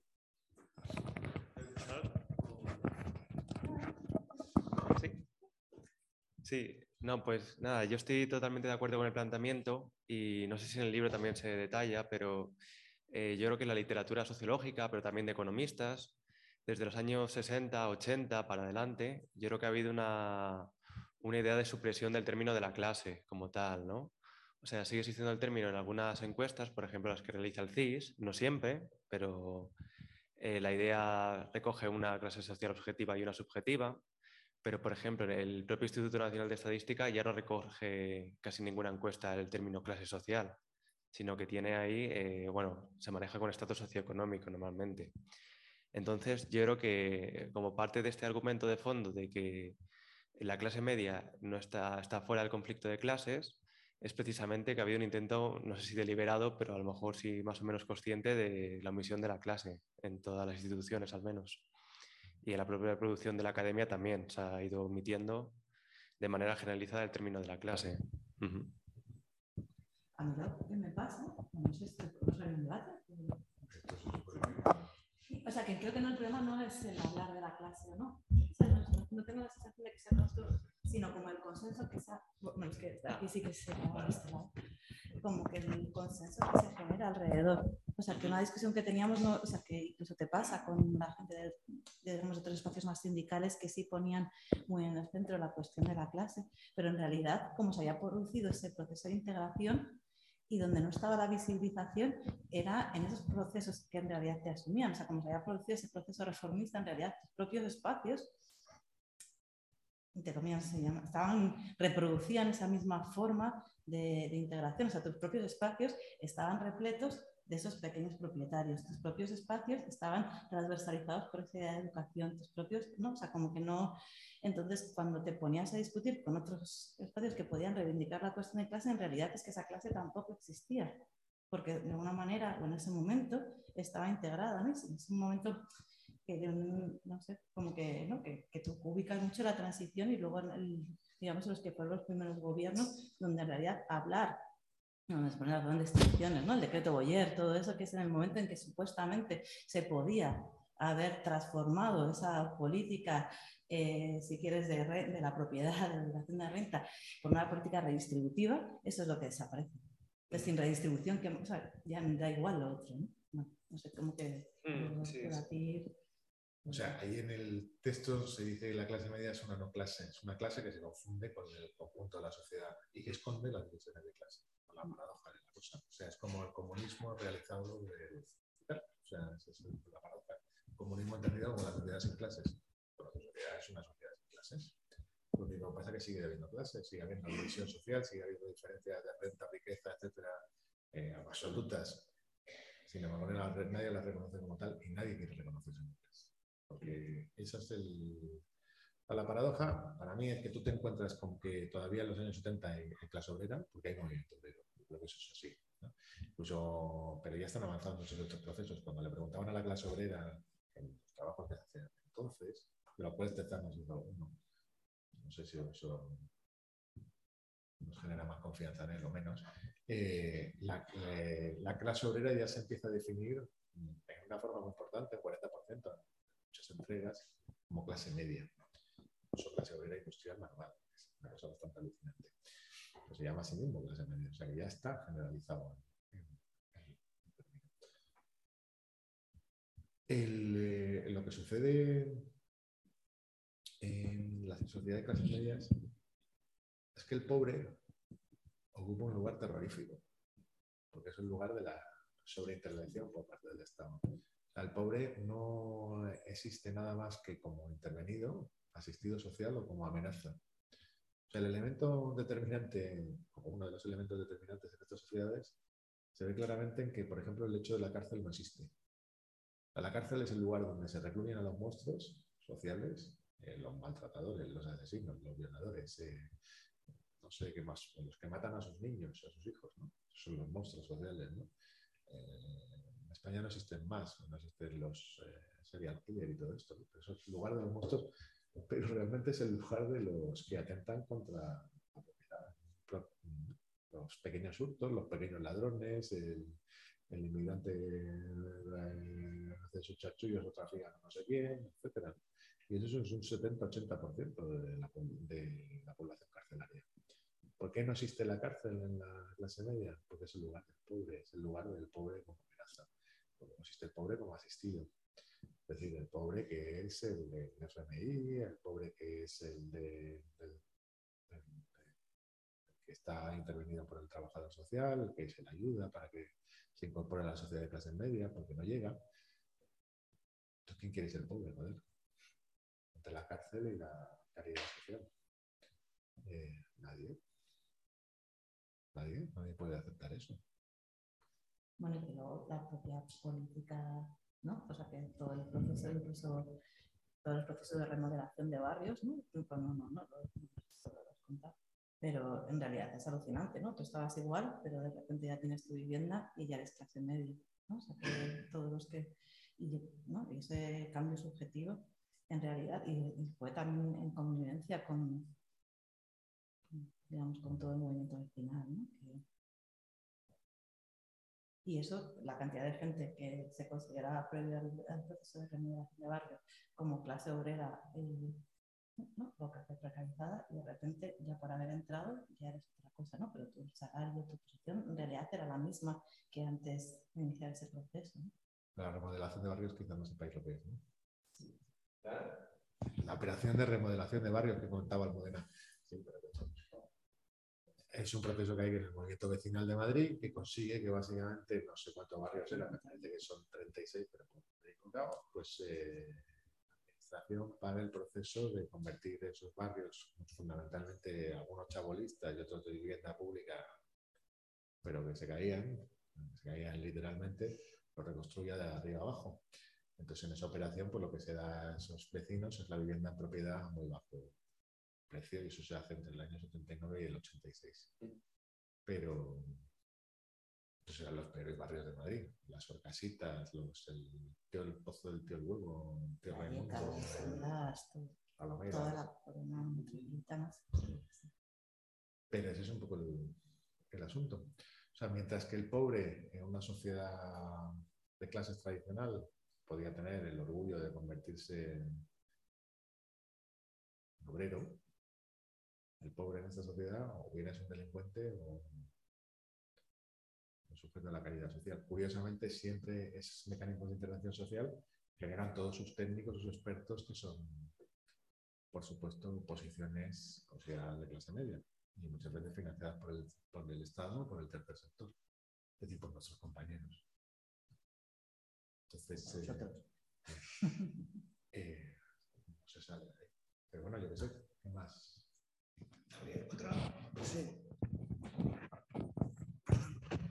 Otra variable que, bueno, ha salido más o menos, que tenemos que tener en cuenta el tema de la pobreza, que está aumentando en España, y también el tema de la desigualdad, que está aumentando constantemente. Entonces tiene relación también con el tema de las de las clases medias, en sentido, porque hay hijos de, clase media realmente que tienen trabajos precarios y no llegan a fin de mes. Podemos considerar como que son pobres o están son pobres en el sentido de la pobreza, con, no llegan a las rentas medias o a una renta, a mitad de la renta media, por ejemplo, al mes son variables también a tener en cuenta. ¿no? A eso le vamos a dedicar todo, todo un montón de cosas, pero vamos, eso está visto.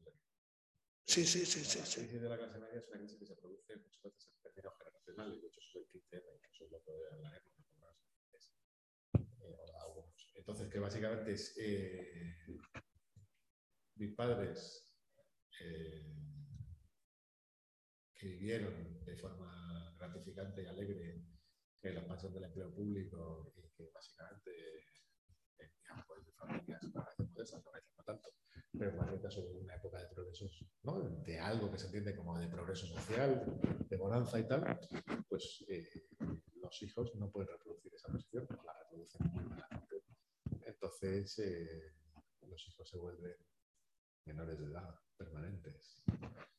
Y menor de edad, pues, eh, bueno, pues tienen genera sus frustraciones.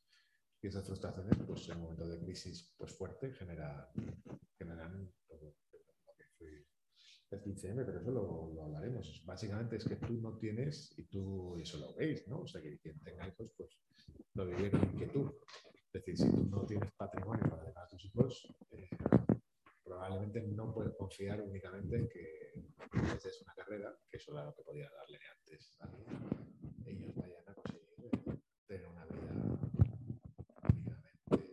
Si le ruedas así, te suena eh, no, ya está, ya está. Ya la apagado ya, nada. Eh, entonces, que, que, que, bueno, que lo que hay es un problema de reproducción, claramente. Y esa es, la caída. Una caída lenta, pero parece que es inexorable. Eso se ve claramente. O sea, que antes un título universitario te daba la vida, o sea, antes de los años 70, o sea, por ejemplo, una cosa muy tonta en el año 60, eh, según el censo este, había, dentro de los 10 millones de, trabajadores que había en el país, solo 250.000 tenían titulación universitaria. En el año 81 me parece que ya son dos o tres millones. A día de hoy, sobre los veintitantos, por lo menos son cinco o seis. Eh, la cuestión es que en el año 60, pues tenemos un título universitario que convertía en algo así como un marqués. O sea, el señor titulado, el señor doctor, ¿no? Como que todavía se escuchan en películas latinoamericanas, ¿no? De, de otra época. Los portugueses, por ejemplo, "O señor doctor, vai falar, señor doctor. Pues señor doctor, porque a día de hoy el señor doctor puede estar pues, de becario indefinido permanente durante los próximos 30 años y lo- bueno, pues trabajando en burritos eh, de teleoperador hasta ver si encuentra algo y luego se lo pone a unas posiciones como auxiliar administrativo. Una gran cosa, la verdad. ¿no? O sea, no es pues de la inversión que supone que hecho tus padres en tu educación, o que has hecho tú haciendo tal, ¿no? Y estudiando hasta los 35, pues recuerda con eso.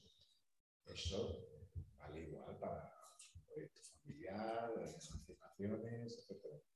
O sea, la emancipación ha pasado de los 20 y pocos a los 30 y pocos. 30, 31. Eso es un medio. Y uno universitario más, 32, 33.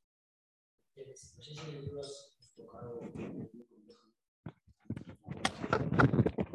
el ámbito comparado, europeo, digamos, ¿no? Porque yo creo que la peculiaridad del tema de la propiedad es clarísimamente, muy marcadamente española, digamos. Eh, la, educativa también, una- es decir, sobre todo el funcionamiento este del sistema concertado y demás, pero por ejemplo la figura del garantizado, es decir, el- el, digamos, el desarrollo del estado de bienestar, que incluso aquí no, no fue tan, tan profundo como en otros países europeos, eh, digamos, ese es bastante común, ¿no? Entonces, no, no sé si, si has explorado así diferencias su- sustanciales eh, O sea, uno- a ver, con otros países. No. No sé si. Podría haber hecho eso si hubiese dispuesto un instituto bestial y, colaboraciones europeas de distintos rangos, de tipo y tal. Yo soy un pringao y yo este, trabajo aquí y esto lo hago en mis ratos libres. Eh, te cuento lo que yo pienso. A mí lo que me interesa es más las conclusiones políticas, creo que el valor del libro es eso. O sea, yo creo que describo un capítulo que es similar a, parecido al de otros países, pero en cada país se produce de una forma distinta o hay pequeñas peculiaridades. Lo que tú dices, por ejemplo, de la propiedad, creo que es una peculiaridad española, pero no es única. Por ejemplo, lo que hace Thatcher, la política de Thatcher básicamente es convertir eh, buena parte del mercado de la vivienda social del país en vivienda privada. Y entonces eso se considera eh, muchas veces como positivamente, incluso parte de la izquierda lo consideró como movimiento de desproliferación. Y hubo gente que lo, que lo entendió así. Eh, ¿Qué es lo que sucede ahí? Que lo que permite a esa población, una vez tiene esa propiedad en sus manos, es jugar con ella en el activo mercado inmobiliario financiero. y tal. Tú puedes pensar, pues no está mal. Pues en cierta medida compensa la caída de las rentas salariales. Eh, o sea que hay fenómenos que son distintos, ¿no? el origen, el desarrollo es distinto eh, y los resultados son parecidos. En, en Estados Unidos tendrías todo el elemento de que es una sociedad racialmente dividida. Entonces, el proceso de integración negra pues, es mucho menos claro, vamos, ¿no? la población afroamericana. De hecho, hay una filtración donde tú dices, mira, de la población afroamericana, eh, de todo el proceso que se produce del éxodo, que aquí sería similar al éxodo rural, que básicamente el cinturón del algodón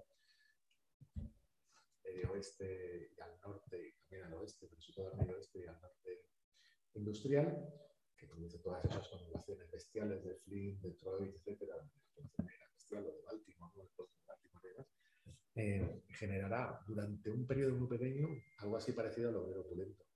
Y a partir de ahí la construcción de una clase negra. Pero la gran mayoría de ellos se han quedado tirados en el arroyo. Eh, pero esa división racial tú aquí no la reconoces. ¿no? La reconoce porque no existe. Y al fin y al cabo este país perdió el imperio y nunca hubo aquí una población desde la expulsión de los moriscos que fuese reconocida étnicamente distinta. Con el factor religioso, además. Eh, entonces, eh, procesos paralelos, pero no eh, ese yo creo que es el, asunto, el, de la... Hay un... Así, te iba a decir dos cosas. Una primera es, yo creo que en, los países europeos que han sido potencia hasta fecha reciente, existe un mecanismo de reproducción de élites mucho más claro que en España. Es decir, que, pasa por la educación. O sea, tú te coges al Reino Unido o Gran Bretaña y tú tienes todo el sistema este de la Seaton y de el Oxbridge, ¿no? El Oxford Cambridge. Eso es, como allí seleccionan y reclutan las élites. En España se habla del Colegio del Pilar para hablar de los del que ver. De hecho, hay una filtración y una necesidad de encontrar inteligencia en otros lados muy clara. En, Francia tienes todo el sistema de la secol normal, que está pensado para así, ¿no? Tú eres un normalien, pues tú básicamente pues, eh, en alguien inmediatamente como distinguido y aristocrático en términos educativos. Aquí en España no existe eso. O sea, y cuando se ha intentado hacer con la Pompeu Fabra o la Galo III, lo que te sale es un proceso de risa. O sea, es una broma, la universidad de para producir élite. Y además situadas, en el caso de Madrid, eso es en el sur de la Entonces, eh, eso aquí no funciona. Y, creo que tiene elementos positivos, es decir, que las élites se esconden y hay un proceso de filtración de clase media, media, alta, a las élites intelectuales, culturales, académicas, que además legitima, al fin y al cabo, el propio cuerpo, o sea, lo que es la propia idea de meritocracia, que es mentira. Yo creo que es un elemento determinante. Y luego otra cosa que hay en, el caso español es que la, a diferencia de, esto es una mera hipótesis y lo podéis tomar como una buta, pero vamos. Eh, en estos países hay un proyecto burgués claramente de integración obrera. Son sociedades que tienen una burguesía, precisamente una burguesía de élite, y que tiene una capacidad de producir cultura, de producir hegemonía, etc. Y luego tienes un movimiento obrero que genera mecanismos de integración que da lugar a estados de bienestar mucho más desarrollados que aquí. En el caso español, esa burguesía, ese proceso de integración apenas existe. Es mucho más deficitario. Y lo veis un pueblo en cierta medida mucho más amorfo. Y además unas élites que muchas veces eh, reproducen, si quieres como costumbristamente, lo que serían los hábitos populares del pueblo. De hecho, si os vais al siglo XVIII, es otra cosa la aristocracia imita mucho más al pueblo de lo que se imitará en cualquier país europeo. Eso lo veis, por ejemplo, voy a decir una cosa que va a parecer mal, pero bueno, en los toros. O sea, los toros es una especie de mezcla entre la presidencia y ahí deciden los notables y el pueblo que decide qué es lo que se hace o no. Entonces, pues, pues sube y baja, etc. Y lo veis en, la cosa goyesca, donde eh, eh, la aristocracia viste igual que el pueblo, imita al pueblo. Eh, viene a decir esto que no hay un proyecto burgués claro de integración. Entonces, esto lo que quiere decir es que es una sociedad, curiosamente, que está menos estructurada con líneas de clase de lo que está la sociedad. La clase obrera nueva aquí aguanta, un proceso de construcción y de destrucción muy rápido o de reconstrucción y destrucción muy rápido. O sea, las instituciones obreras no aguantan. O sea, al estudio del franquismo y luego tienes un proceso de industrialización de 20 años acelerado y luego un proceso de industrialización igual de acelerado en 10 años. Entonces, como que maremando, como que si queréis social, una especie de nebulosa que está entre la clase media, precarizada, etcétera, es como más, menos organizado, segmentado de lo que se produce en otros países. La si lo veréis, donde el acento te determina de qué clase social eres que es difícil. O sea, la Esperanza Aguirre es de top, y tú por el acento pues no dirías si habla inglés, sí, pero desde luego si habla castellano es chavagana como de la que más. O sea, no es... ¿Me explico con esto? es como una intuición, no es una cosa como que tenga absolutamente... De hecho, Cataluña es una sociedad mucho más de clase de lo que es. Eh, y se ve en todo, en la exis corporal, como te hablan, como tal, ¿no? que es de verdad de clase media allí, o lo que es las élites catalanas, te marcan unas distancias las nucleares. Aquí no. Porque no ha habido un proyecto burgués en Cataluña. Ha habido una burguesía industrial que ha tratado de que sea minoritaria y totalmente subordinada y con una posición nunca protagonista del Estado, que lo ha intentado y que ha tratado de gobernar esa sociedad con un proceso de inclusión eh, diferenciada de la clase obrera proyecto que luego resultará en los últimos 30 años de puente nacional. Pero eso es un poco, para mí eso marca distinto. También por eso tengo una sociedad civil mucho más desarrollada. Porque es así como suples los procesos de integración eh, política que no consigues a través de procesos de integración social otra vía. Pero esas son posiciones que tendría que, tendríamos que, que verificar. Como esos marcos comparados, procesos paralelos, pero con diferencias. Por eso creo también, por ejemplo, que en Francia, cuando se produce la crisis social, se produce sobre líneas de fractura que son distintas a las españolas. mientras que aquí el elemento determinante ha sido la fractura generacional, que señalaría una ruptura con la idea de progreso social que se produce de forma manifiesta de los 15 años, es decir, si estos chicos sin futuro son el futuro del país, quiere decir que estamos perdidos todos. ¿no?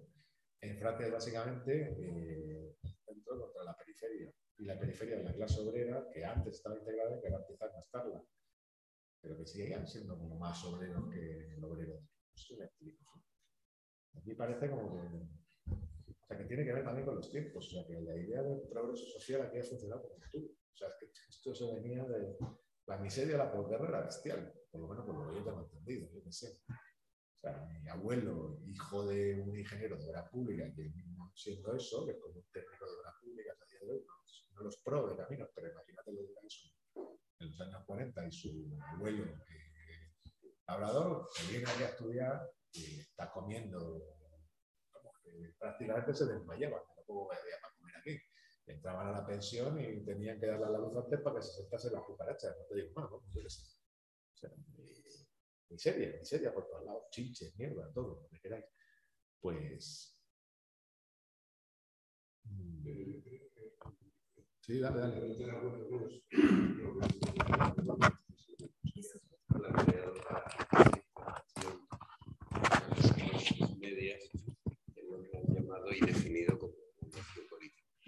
Ahora bien, eso es para llegar a un consenso social mientras funciona ese progreso porque el, principio de ruptura sí que puede estar precisamente ahí. Es decir, que las diferentes crisis, cuando rompes con el progreso de integración a través de los tres elementos que has definido, estado de bienestar, educación y el otro elemento que habías definido, yo creo que en esas fases que estamos pasando, es decir, en esas fases que estamos pasando como clases medias, que claro, veníamos serias absoluta. Yo he vivido propia con mis padres y luego he ido al proceso de educación de meritocracia con los curas. Es decir, que he pasado por todo este desarrollo. Entré en los mercados de trabajo con una clase obrera que se constituía sobre el conflicto, ya como clase, pero como clase en cuanto que actuaba políticamente, que ya lo veremos en el próximo día. Pero yo creo que ahora lo que digo para mí, la conclusión es decir, que precisamente porque no tenemos la integración de Francia, aquí existe alguna posibilidad en el momento que se cumpla el consenso, porque ha habido un consenso social algo impresionante.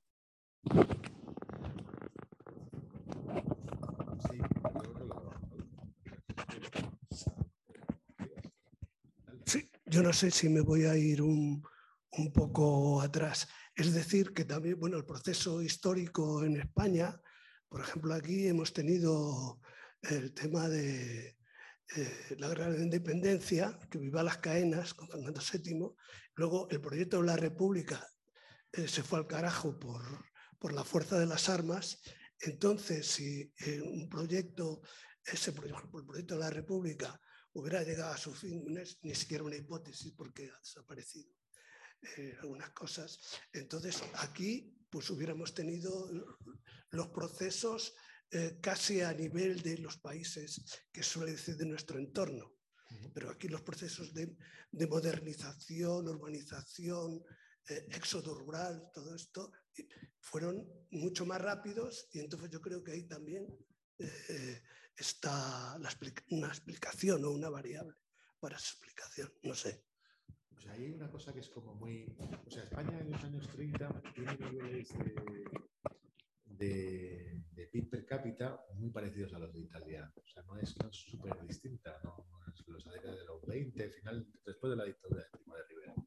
Es muy parecido a lo que hay ahora. ¿no? O sea, cuando se toman los medidas estos que hacen con las paridas de compra y tal, o sea, son dos países que van muy bien para Lo que pasa es que aquí tienes la guerra, ¿no? tienes la guerra del 39, del 36 al 39, y luego tienes una posguerra que es la de Dios, o sea, son 15 años de posguerra, 17, o sea, en el 56 se recupera el, el, el, per cápita de la República del año 36, cuando has tenido además una crisis bestial en el 29 y otra reproducida en el 33. Es decir, que, que, realmente hasta los años 60 no está recuperando eso. En el caso de los países, eh, igual Francia, Italia, etc., en el año 47, 48, 49 están recuperando los índices de 39. O sea, tienen como una década de desarrollo previo. Eh, entonces eso hace que aquí tienes como 17 años de suspenso, ¿vale? y luego eh, lo que allí se produce ya en los años 50, pues aquí se produce básicamente en los años 60 concentrado. Pues se crece a marchas forzadas. Eh, es verdad que esos tiempos cambian, yo creo que el asunto. O sea que, ese, o sea que si, es que te estás cogiendo del 39 al 45 la guerra europea. Y ahí hay unos años de hambruna, de los 42, 43, ¿no? Hay momentos muy malos y luego tienes todavía hasta el proceso de reconocimiento del franquismo, su separación de las potencias del eje, cuando empiezan a instalarse las bases americanas aquí, me parece que es en el 52, por tanto en el 51. En fin, que el proceso es mucho más prolongado. O sea, y además que el régimen de dominio es brutal. O sea, que es que ha sido la guerra, una posguerra bestial de represión durísima y con eso se gobierna el país, básicamente. Palo y te jodes, no hay nada eh, cuando se quiere eh, lanzar el proceso de industrialización nuevo y la incorporación, si queréis, a los estándares capitalistas, capitalistas occidentales, y Franco se hace Nadalid, el primer eh, general que combate y vence al bolchevismo en los campos de batalla, pues claramente las formas tienen que cambiar y tiene que haber como algún proceso en el cual pues, la parte obrera pues, es reconocida por lo menos como contraparte, que es lo que imita de forma completamente distorsionada a los pactos de posguerra, en el cual el Fordismo lo que hace básicamente es decir, ustedes los sindicatos me vais a administrar eh, el gobierno de la fábrica y a cambio yo voy a garantizar incrementos salariales similares a los de la fábrica.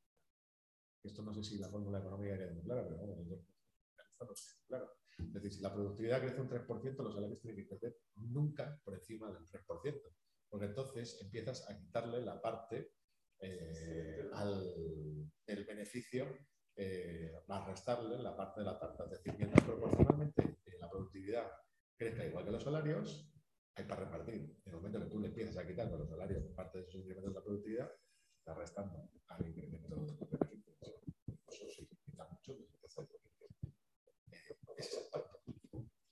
Ese pacto, pues, de alguna manera, pues, permite el gobierno de las fábricas y permite que el salario obrero crezca, crezca, crezca, crezca. Y si el crecimiento es del 4 al 5%, como en Europa, entonces crecimiento sostenido, que imagínate tú, que yo qué sé, o sea, que cada año te aumentan los salarios un 5 o un 6%, o en el caso español, con la inflación le metes un 10 o un 12%, o en el caso español un 15 o un 20%. Y es en los años 70 lo que está pasando. Pues es que en tres años, y es un 20%, o en tres años y medio se te duplicó el salario.